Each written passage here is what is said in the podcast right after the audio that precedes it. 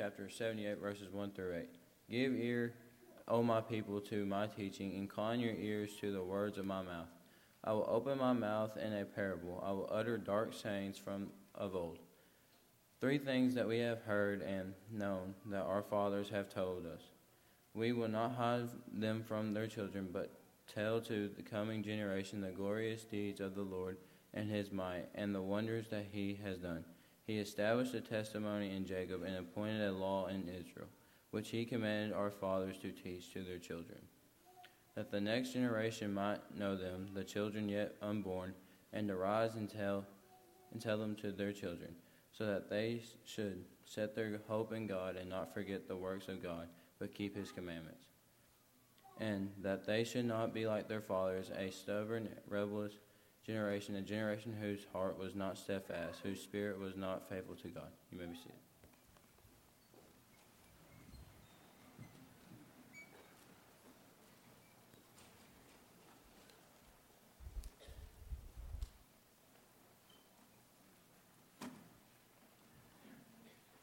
Good morning.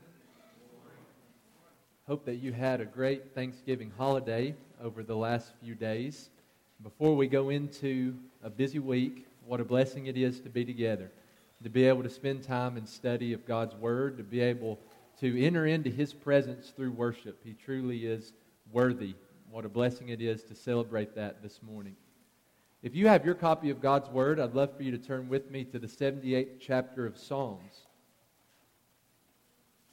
Psalm chapter 78. If you have your copy of God's Word, we're going to be looking at just the first part of that psalm in verses 1 through 8. Appreciate Luke reading that for us. Psalm chapter 78, and we're going to be looking at verses 1 through 8. I don't know how many in here have heard the name Richard Dawkins. Richard Dawkins is a renowned atheist. He is a professor at the famous Oxford University. He wrote a well known book called The God Delusion. Several different occasions, Richard Dawkins has been recorded as saying something similar to this that forcing a religion on your children is as bad as child abuse. Now, Richard Dawkins believes that you need to teach your children about religion because it's important in the study of other things, like the study of literature. He believes that it's important for you to teach your children all kinds of different religions, how they're similar, how they're different from one another, what they believe in comparison and contrast to one another. But he stands against what he calls indoctrination. In other words, you don't need to raise your child in a specific religion. Instead, you need to allow them to remain religiously neutral. Don't teach them that any religious worldview is more true or better than another religious worldview, but allow them to be a religious blank slate. And whenever they grow up, they can make their own decision about religion. Whenever they grow up, they can make their own decision about spiritual things. If we truly believe that the Bible's the Word of God, if we truly believe that Jesus is the only way to salvation, the only way to the Father, like John chapter 14 and verse 6 teaches us, then I believe we must reject this kind of thinking, which is becoming more and more prevalent in our culture. I'm not a parent, but based on my reading and study and understanding of Scripture, Parents are to be integrally involved in the shaping of their child's religious worldview. Parents are to be involved in what their children learn about religion and what their children learn about God. I don't believe that it's right for a Christian parent to allow their child to grow up as a religious blank slate, to remain religiously neutral. According to Scripture, it's a parent's responsibility to teach their children about God. It's a parent's responsibility to teach their children about Jesus and what Jesus has done for us. It is a parent's responsibility to teach their children about the Bible and what the Bible so clearly teaches. The family and Bible study.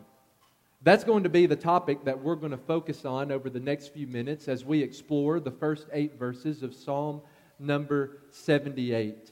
How important it is for a family to spend time in Bible study together, how important it is for families to be intentional in having spiritual conversations within the household. Concerning this topic, I want us to notice two ideas. First, as we look at the first six verses of Psalm number 78, I want us to see the need for family Bible study.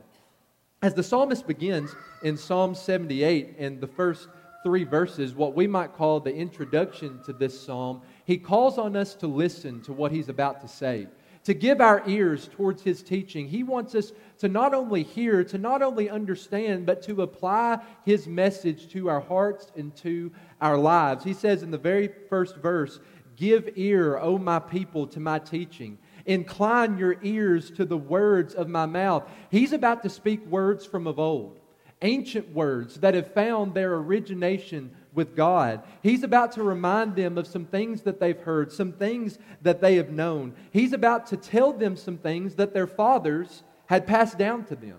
Some words from God, commands from God, stories about God's people that had been passed down to them by their ancestors. As the readers of this psalm, as those who are listening to his teaching, he invites us to come close. He invites us to lend our ear to not only hear, but to understand what he's about to tell us. As he calls on us to listen, notice the emphasis of verse number four.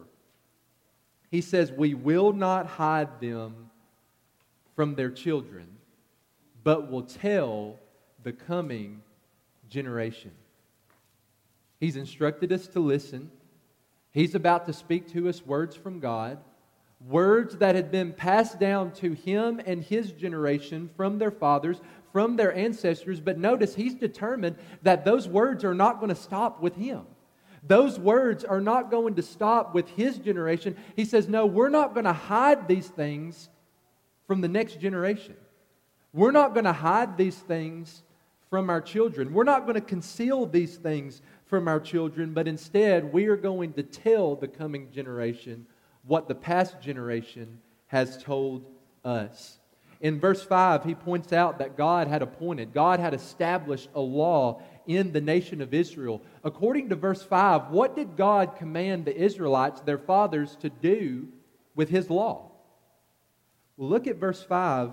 He established a testimony in Jacob, appointed a law in Israel, which he commanded our fathers to teach their children.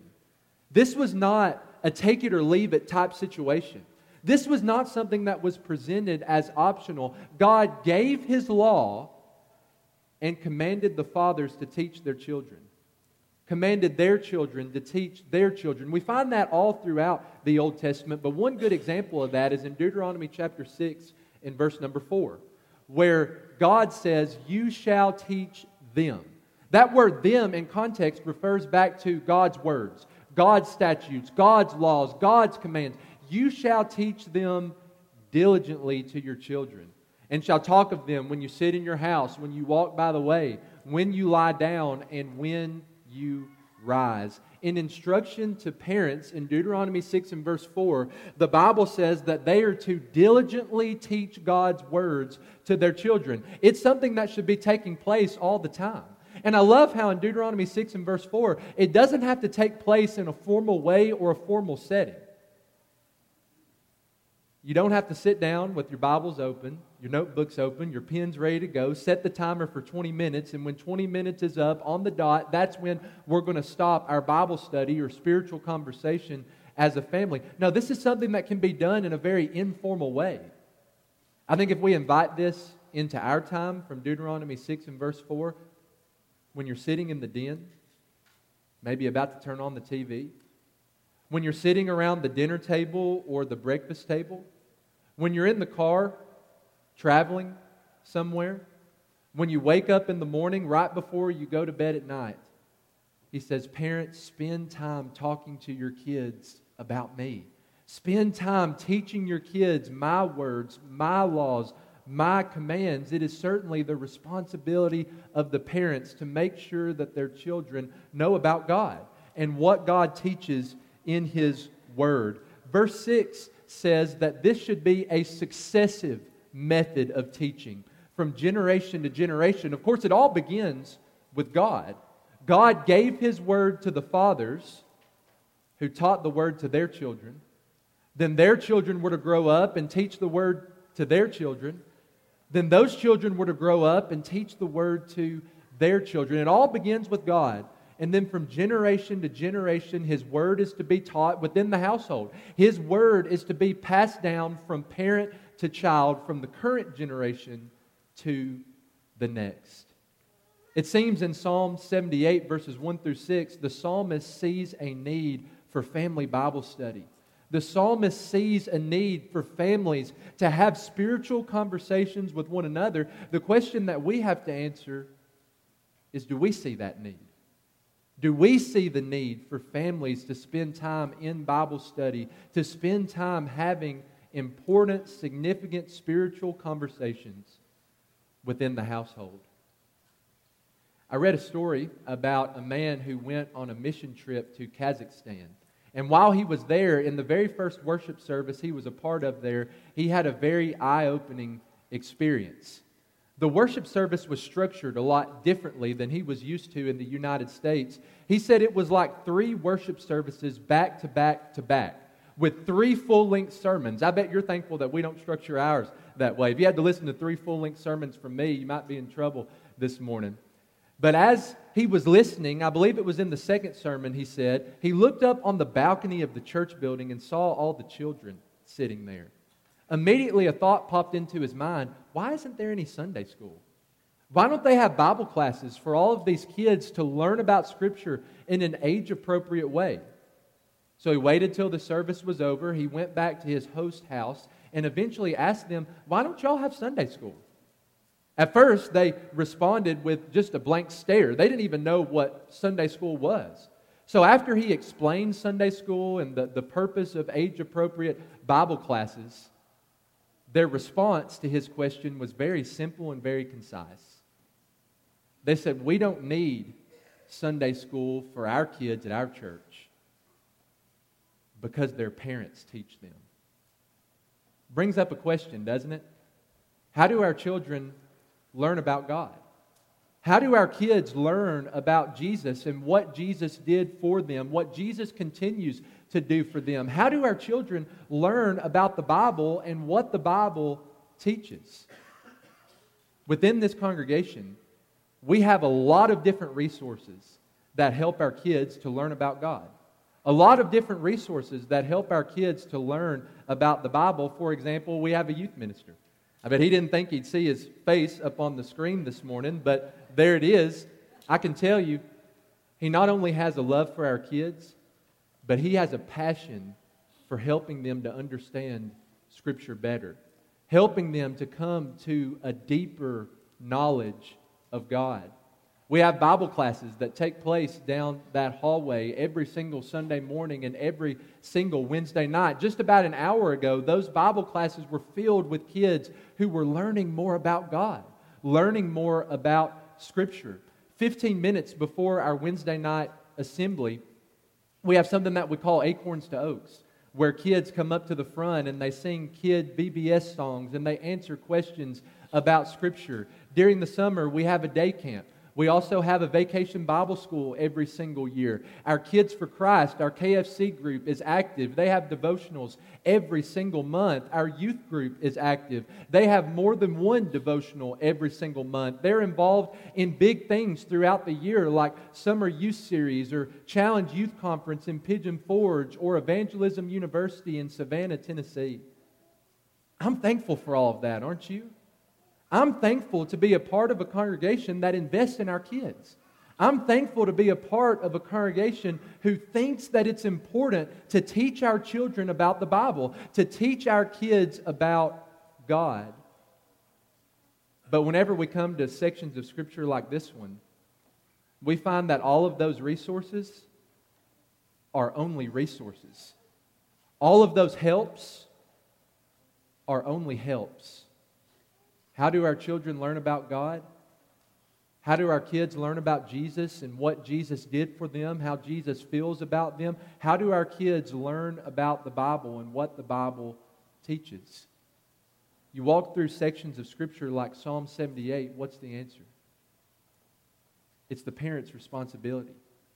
It's not this congregation's job to teach your kids about the Bible or to make sure that they know God, to make sure that they understand Jesus and what Jesus did for them. Scripture teaches us that that's the parent's responsibility. That is the parent's role. Everything that we do here only supplements what should already be taking place at home. While there's a lot to say about a parent's example, the example that a parent sets for their child, the godly lives that they live, there's really nothing that can replace instruction that comes from Scripture. It's the parent's responsibility to ensure that their children learn about God, to ensure that their children learn about Jesus and what the Bible teaches. In that, we see the need for family Bible study. But as we continue in this text, that's not the only idea that we see. We not only see the need for family Bible study, we also see the aim, the goal of family Bible study. I, I, hope that we can see this as a need in our lives individually. I hope that we can see this as a need within our families. But as you continue to walk through this text, what's the target that we're aiming for? when families talk about Scripture together, when families have spiritual conversations, what is the goal? What is the aim? What are we ultimately looking to do?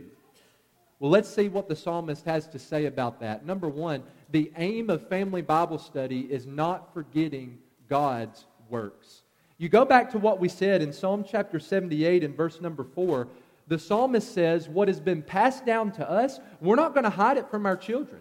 We're not going to hide it from the next generation, but instead we're going to tell them. But the question is, what are they going to tell them? Three things in verse number four. Number one, we're going to tell them the glorious deeds of the Lord. Your translation might say the praiseworthy deeds of the Lord. The aim, the goal of family Bible study is to see the glorious things that God has done and to recognize that He's the only one worthy of our praise. He says, We're going to tell them, number two, about God's might, how strong God is, what God is capable of, how there is nothing or no one more powerful than God. We're going to tell them about the wonders that God has done, the wonderful works that He has performed. You find a similar idea in verse number seven. We said verse six teaches us this successive method of teaching that goes from generation to generation. Notice the purpose so that they should not forget the works of God. Parents, if you don't want your kids to forget about what God has done in the past, then you need to spend time teaching them. If you don't want your kids to forget about how powerful God is, how God is the one who is worthy of our praise, if you don't want your kids to forget about what God is capable of doing in their lives based on what He's done in the past, you need to spend time having spiritual conversations with them. Whenever families sit down to study the Bible, one aim, one goal is not forgetting God's works. We certainly want our kids to know about the Bible, facts about the Bible. The Bible consists of 66 books, 39 in the Old, 27 in the New, written by over 40 different authors over a period of about 1,500 years. We want our kids to know about the Bible of God. But perhaps even more than that, we want them to come to know the God of the Bible and how great He is, how powerful He is, how He is the only one who is truly deserving of praise and glory. We don't want to just introduce our kids to the history of God. We want to introduce them to and teach them about the God of history. The aim of family Bible study is not forgetting God's works. Number two, the aim of family Bible study is knowing God's law. You find that when you look at verse number five, that God gave his law to Israel. He commanded our fathers to teach their children. Why did he do it? That the next generation might know them. The psalmist is concerned with the next generation knowing God's law knowing what God has commanded, knowing what God has said, when a family sits down to study the Bible together, when a family enters into a spiritual conversation within the household, it is with the aim or the goal of knowing God's law. We want to know God's will for our lives, what He has commanded us to do, what He has said and what He hasn't said, what He delights in and what He does not delight in. Number three, the aim of family Bible study in verse number seven is placing our hope, or other translations might say, placing our confidence in God. There is this successive method of teaching from generation to generation so that they should set their hope in God. You know as well as I do that we go through trials in this life. Your children, if they haven't already, are going to go through hardship and difficulty and trials in this life. In the midst of those difficulties, do you want your kids to place their hope in God? Do you want your kids to be confident in who God is? God's love for them, His grace in their life, His power to accomplish far beyond anything that we can ask or imagine. Ephesians 3, verses 20 through 21.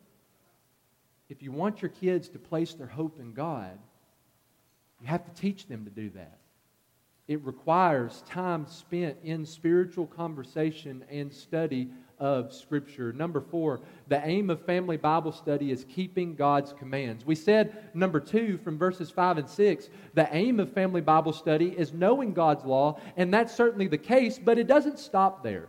When a family studies the Bible together, it's not just to know God's law, it is to keep God's law when a family has a spiritual conversation, it's not just for the purpose of knowing what God has said intellectually, but being motivated in our hearts to go out and do what God wants us to do, to obey His commands, to live in obedience to Him. And then, number five, the aim of family Bible study is learning from unfaithful examples. Here's the answer to a trivia question you might get Psalm 78 is the second longest psalm in the entire book. When you read throughout the entire psalm, the psalmist goes through several different places in Israel's history where they were unfaithful to God.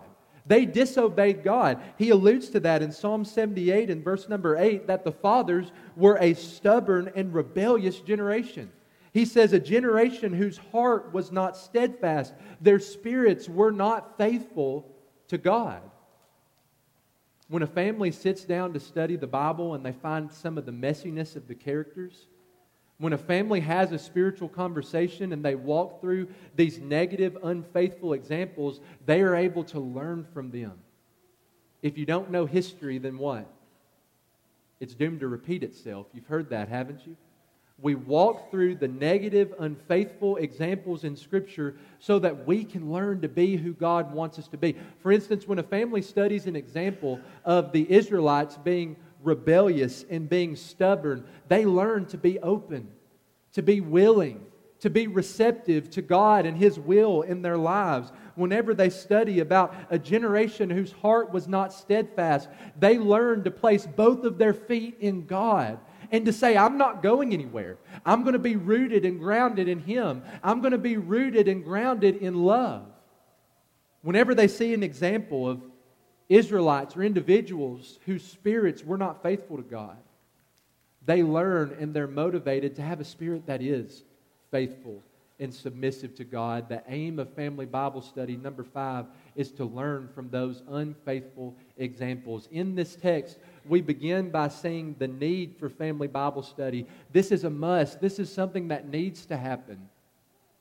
And he closes out telling us how to do it in the first eight verses with the aim, the goal of family Bible study, the target that we are shooting for.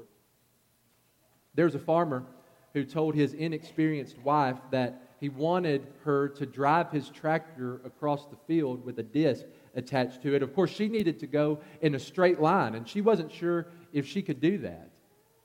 So the farmer told her, gave her a little tip set your eyes on something in the very back of the field. I mean, as, as far as you can see, set your eyes on that and just drive straight towards it. That'll help you to go in a straight line.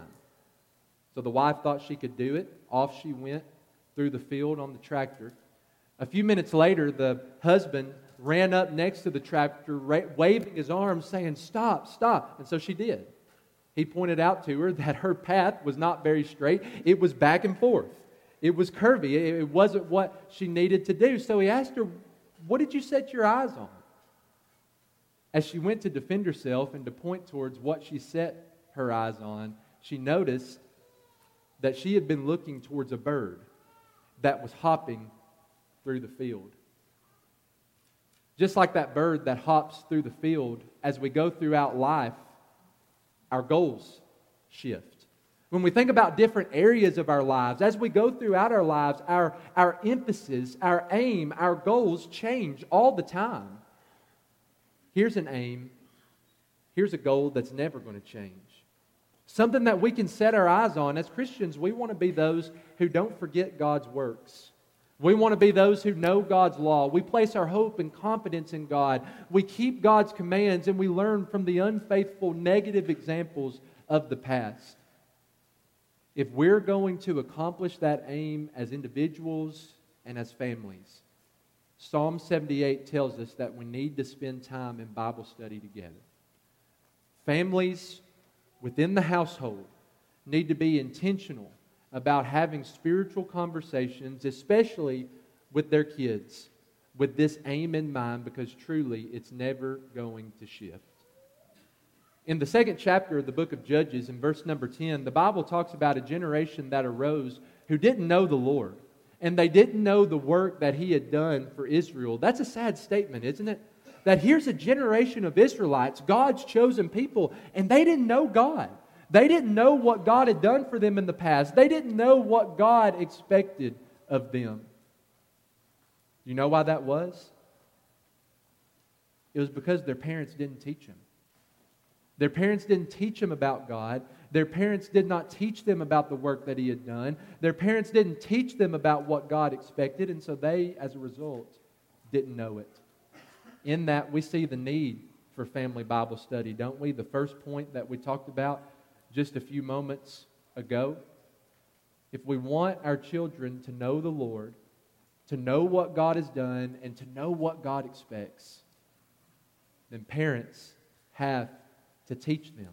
Now, I realize that sometimes you can teach your children and you can raise them up in the way that they should go and they'll depart from it. That certainly happens. And I think it's in those circumstances where we have to continue to be hopeful that the seeds continue to exist in the heart, and we have to be prayerful that God will, will grow those seeds and that one day they will return back to the Lord. But if we're going to raise a generation that knows the Lord, we need to spend time teaching them. In the very next verse, verse 11 of Judges chapter 2, the Bible said that the people of Israel did what was evil in the sight of the Lord and served the Baals.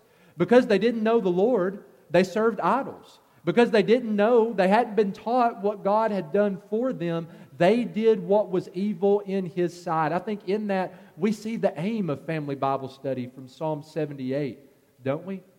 We don't want our families to do what's evil in the sight of the Lord. As individuals, we think about our children, we think about our grandchildren, we think about our households. We don't want to serve idols. That's why we have to keep our eyes on this aim. When we have spiritual conversations, when we study the Bible together, to not forget God's works, to know His law, to place our hope and confidence in God, to keep His commands, and to learn from unfaithful examples, the family and Bible study. There's no one way to do this. So be creative. Think outside of the box. Find a good devotional book. Get attached to a Bible reading plan. Read a chapter of Scripture together. Before you turn on the TV, talk about spiritual things. Whenever you sit down to eat at the table for dinner, before you talk about anything else, talk about how you saw Jesus that day. The family and Bible study, a topic that's so often overlooked but a topic that's so important not only for our individual lives, not only for our congregation's life, but for the spiritual lives of our families. Will we be those who teach the next generation, or is the next generation going to arise who doesn't know God? We mentioned a few minutes ago how important a parent's example is. and it truly is important. You can teach them all day from Scripture, but if you're not willing to show them a life that is immersed in Scripture, a life that is fully invested and fully in love with Jesus, it's really not going to do any good, is it? You can't give what you don't have. So if we can help you this morning to commit yourself to the Lord, if we can help your family to commit to what Psalm 78 talks about, or, or, maybe this is where you've been struggling and, and you need the prayers of your brothers and sisters, we'd love to help you, to pray for you, to encourage you in any way that we can, as together we stand and sing our invitation song.